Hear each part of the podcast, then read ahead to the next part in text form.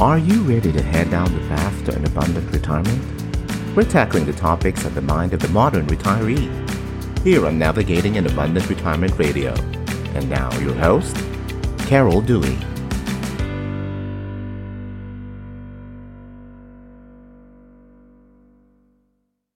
Welcome back to Navigating an Abundant Retirement Radio. I am your host, Carol Dewey, and this week we're going to do something a little different.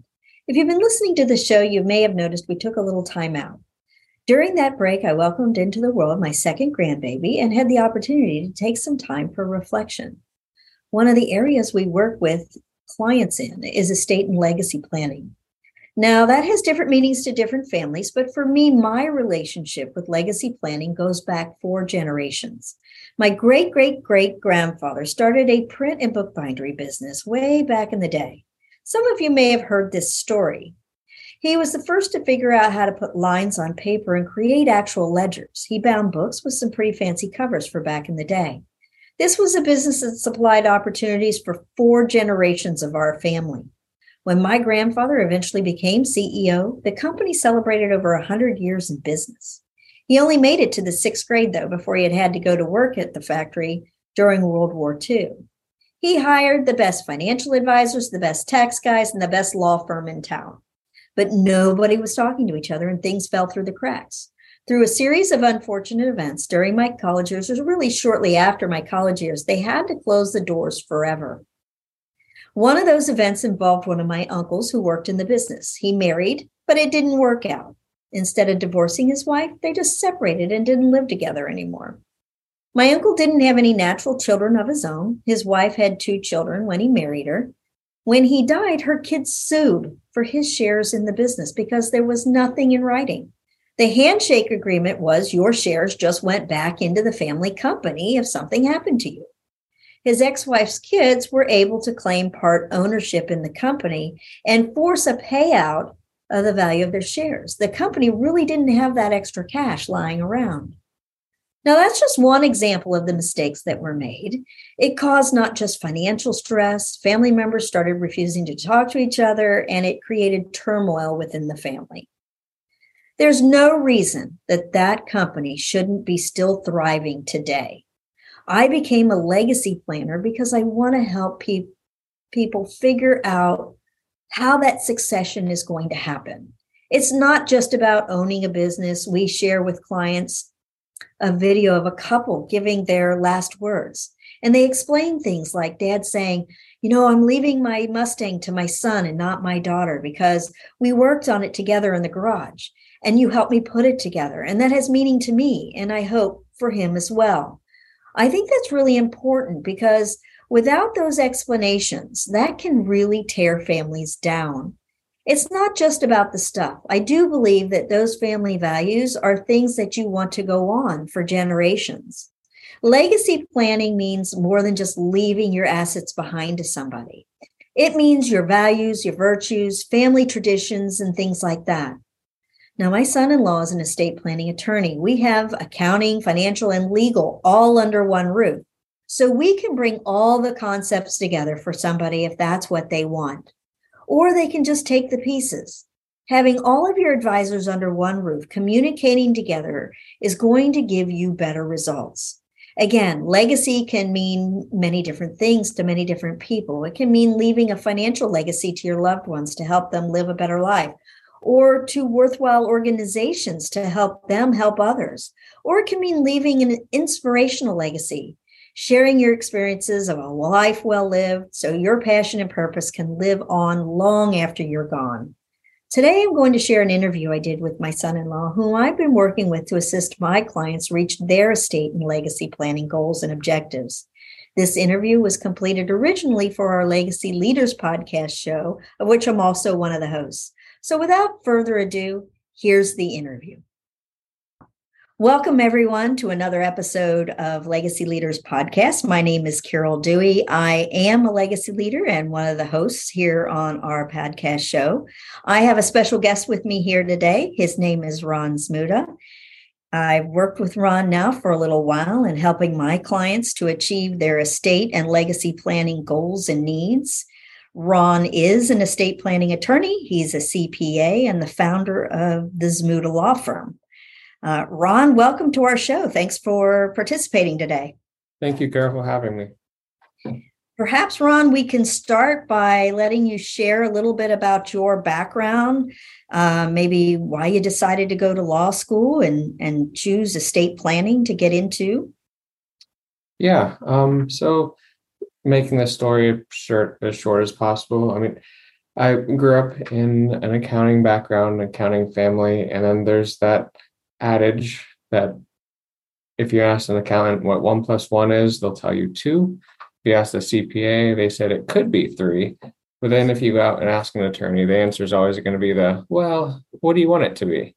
So growing up in that um, in that lifestyle, just in that family accounting firm where we regularly inter- interacted with attorneys, um, and having already earned my undergrad and my MBA, I just looked for what was next and what was um, the best and just dealing with attorneys regularly in our practice who have that profound knowledge of the law just envied them and what they are able to do. And just there's certain limitations put on we'll say cpas and accountants that aren't existent on attorneys um, that i just strove to to get to that top get get to the top um, and then why estate planning? And I guess at first it was just simply a parallel, parallel to tax. I was always in the tax world. It was just a parallel field. Um, but once starting actually to practice it and get further into it, I, I realized that estate planning is a lot more than just simply trying to save your clients and their families money.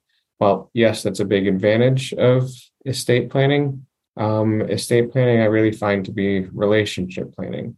So not only with yourself and getting to know your clients, getting to know your um, client's family, and it's not so much a cold transaction, but it's also relationship planning as it relates to the clients and their own families. Because so often when when a death in a family um, happens, it ends up driving the wedge in the family. So my job is to try to prevent that and hopefully save money and time along the way. Well, that sounds great. Now, would you say that you're also you, you mentioned your you, you grew up in a in a family where it was more on the accounting side, building an accounting firm. Um, so, would you say you're kind of continuing your family legacy with adding to what what they've already established? Yeah, yeah, I would say that would be a, a great way to great way to put it. Okay. Okay, Ron. So um, you know, what kind of meaning does that have for you? Something that I often use with clients is that what I say with estate planning is that what you're doing is giving the gift of convenience to your spouse and your kids and your family. Um, what that means is that you right now are putting the legwork, spending the time and money so that there aren't fights, there aren't um, things that could potentially go wrong, whether that's uh, something that's in your control now, in the, their control later. What you're doing is setting in stone what you want. And I say set in stone because a lot of estate planning, the majority of estate planning can be changed throughout your life. So um, it's not entirely set in stone when I say that, but what you're doing is providing your your family and anyone who comes after you the gift of convenience and any way that we can help provide that is, is what I strive to to help do. Great. And you know, since I've worked with you for a little while, um, I know that you didn't just jump out of law school and establish your own uh, law firm. So maybe you can give us a little idea of how you got to where you are today. Yeah. Um, so as we alluded earlier before, I worked in the we'll say the family accounting firm for a while um, before going to law school, and then after that, I worked at a AmLaw 100 firm for a handful of years, um, working with the very best, best and brightest uh, attorneys out there. And primarily the client base for that firm were the ultra high net worth clients. So we'll save 20 million plus up to hundreds of million. From there, I transitioned to more a regional mid-sized firm that focused more on your average person as well as those with special needs and Medicare planning. So broaden the base from from that standpoint, and that's where you really learned, at least what I call the true purpose of estate planning and how to build relationships as your with your client, with the everyday person and more common problems. And then now for the past two or so years, been on my own, bringing together the more advanced techniques learned from the first big firm and then the touch and the care that was learned from the medium firm. Well, that's great. So you've got that experience from some of the ultra wealthy. Did you get to work with any celebrities? I did, but I'll leave but you can't disclose here. who they are, right? yeah, I'll leave that off of here.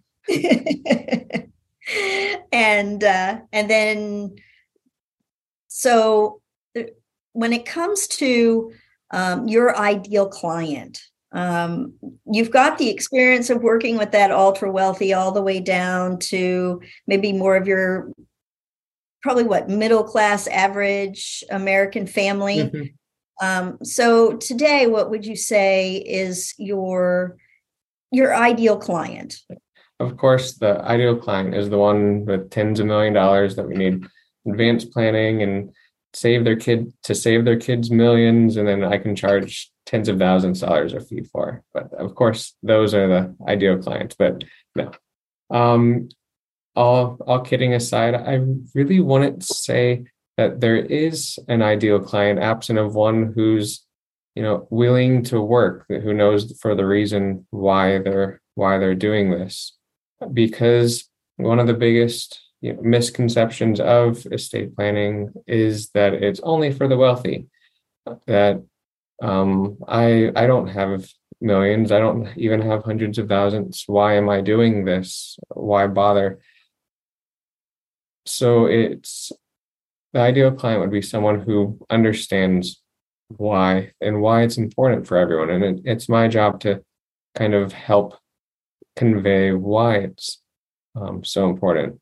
With the tax cut cut and jobs act that was passed a few years a few years ago which doubled the estate tax exemption. And then with inflation since then it just has skyrocketed the exemption amount.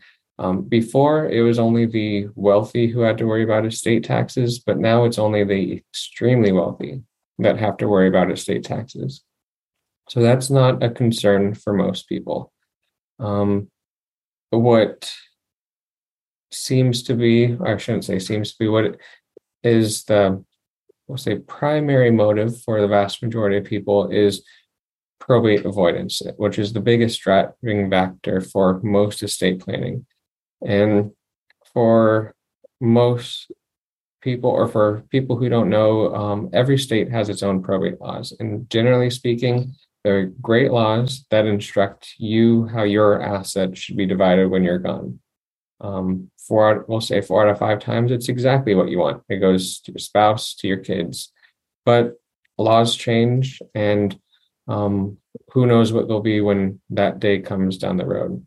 So, estate planning for probate avoidance is saying to the government, basically, thank you, but no thank you. That I'm going to I'm going to direct how my property wants, how I want my property distributed. And not only that, um, probate and dealing with the probate court is extremely expensive, extremely time consuming. So, any way that we can try to prevent that, prevent spending that, um, I would much rather have a client come in who is spend who spends one, two, maybe three thousand dollars with me now, get everything set up right, then have some their kids come down to me years down the road and say, Dad died without me knowing what to do, and then end up charging them 15, 20, 30 thousand dollars to try to untangle a mess. So my roundabout way of saying my ideal client is someone who comes in um, looking to try to give that gift of convenience to their kids and willing to work Now, when you're working with these clients, do you find it's more than sometimes, at least, more than just trying to get their affairs in order?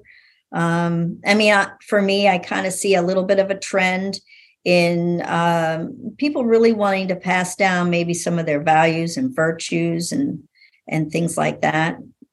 Yeah. Like a beyond estate planning, more more of a legacy planning. What do you want to leave behind? Yeah, um, that is, I'll say, very common in, we'll say, business owners. It's common across the board, but it's very common business owners and people who have created a, a business, have employees that they have a culture that they have learned and it drive from their own personal life that they want to keep the business going, but not only um, the business, but like I said, it's drive them from their personal life that they want to make sure that their kids and family kind of are still involved in the same involved in the same things involved in the same morals way to take care. So we, we try to build in while you can't necessarily force a lot of things onto them you try to build in wants and needs and then have supplemental kind of documents and then it goes kind of back to the relationship planning that i said towards the beginning especially if you have older children that we want to have family meetings that kind of talk about what it what we're doing and why we're doing it. So definitely we we try to um, keep everyone involved and pass along the the legacy so to speak is that you've built. Right. Well are there any like common misconceptions or things that you find that what I used to, what I always called those things where people think they know that just aren't so. Yeah, the the biggest one is definitely that the estate planning is only for the wealthy. Um, that is something that if you have any assets at all, if you have a house, if you have, you know, anything outside of, we'll say, bare minimum estate planning is for you. Um, you don't necessarily need the biggest, most elaborate series of trusts and cascading things that flow into each other like the extremely wealthy do, but just estate planning in general is for you. Um, and then the the biggest, another one of the biggest misconceptions is um, it, when we come into like special needs planning um, that social workers are do an amazing job, but they're so overwhelmed that they often provide answers that is what is easiest and not so much what what is right. And um, the biggest example of this is um, oftentimes when you have a special needs child approaching, age 18, social workers will often say, well, we need to give put them in a guardianship right now. Um, but guardianships are extremely intrusive. It strips the kids' um, rights entirely. Uh, and we try to strive to, you know, see that goal of goal of independence. With a special need child it may or may not ever never come. But to strip the rights right off from right off the bat isn't what we try to do. So there's other techniques out there that um, we want to do. So a, a misconception is more that estate planning isn't necessarily for for them. It, it's more for people who are planning for your own your own life end of life planning when it's really your entire entire holistic family planning. Okay. Well is there anything is there any do you recall any particular stories that you can share about something um, because of lack of planning that went horribly wrong um, I'll keep it general and say that just dealing with probate. Um, probate in the probate court, I do a, a lot of um, probate administrations, and people do not realize how costly and time, um, how much time it takes. On average, and it takes about six to seven months. It, if you do every single thing right, it might be four months, but on average, it's six to seven months, and that's six to seven months without you having access to the, the money that was left behind. It just sits there in the court going on and on as you wait for it and file document after document. So the story of what goes wrong is anytime anyone has to deal with the probate courts because it is something that can be completely avoided.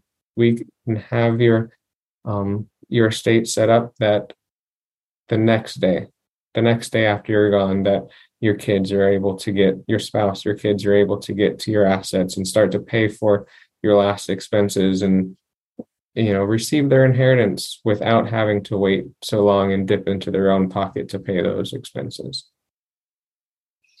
yeah um i've worked with families both who've had their affairs in order and and those that have had to go through probate and you know it's not something that's fun especially after you've you're you know mourning the loss of somebody in the first mm-hmm. place it's it can be not the best situation um, for everyone.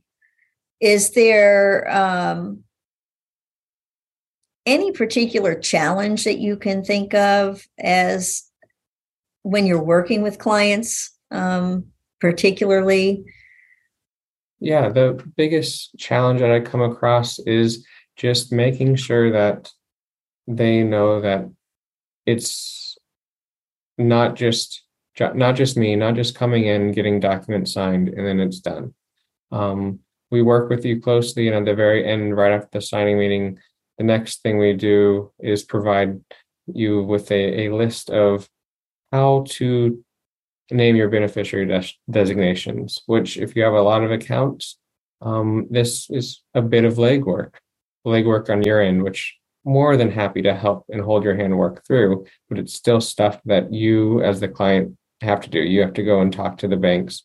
Um, and if you don't do it, then, you know, a lot of what we draft is still useful, but it doesn't achieve its full potential. If so, for example, you have a trust, but even if you don't have a trust, but just using a trust as an example, if the trust never gets funded, then it's just an empty bucket sitting there waiting.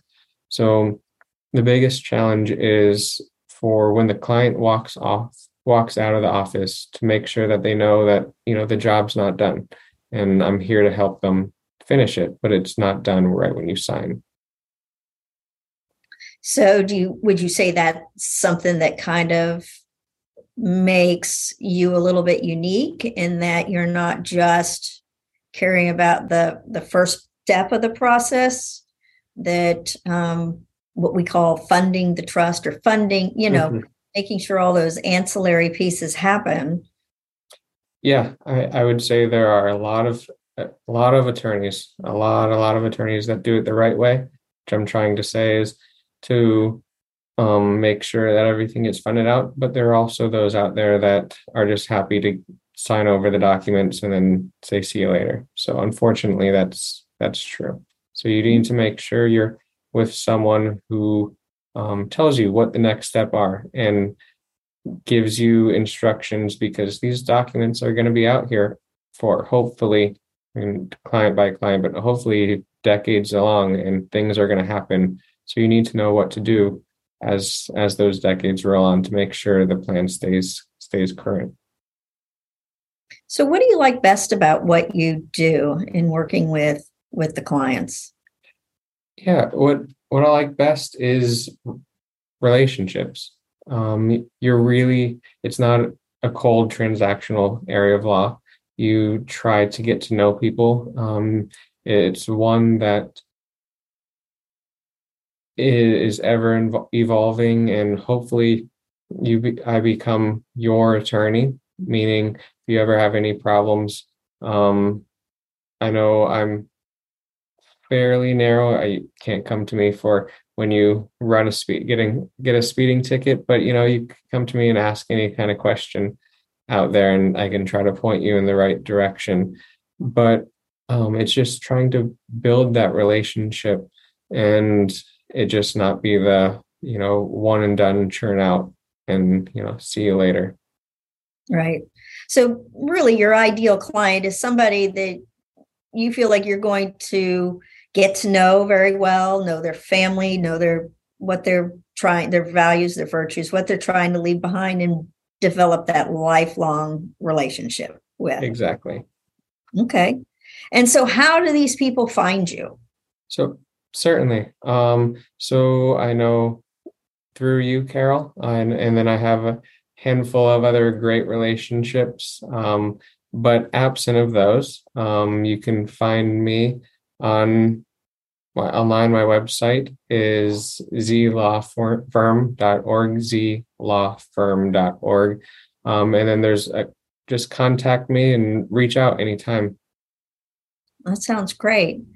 Um, well, Ron, thanks for sharing with us today. I'm I'm really happy that you were able to be available to kind of share some nuggets with us and our audiences. And I appreciate you and everything you've done for my clients as well. And I look forward to chatting with you again sometime. Thanks for having me. It's a pleasure. Thanks. Take care. I invite you to get the answers you need about your financial plan in one of our exploratory meetings to receive the benefits of a valuable fiduciary second opinion, a net retirement income analysis, a Social Security maximization report, a blueprint of your current portfolio, a tax consultation through the four stages of retirement, or an estate planning review. Schedule your consultation now. There's no obligation. That's all I've got planned for you this week. Until next time, remember that navigating your abundant retirement starts today I'd like to encourage you to continue our journey of enlightenment and education by subscribing to our podcast and downloading the show. See you next week.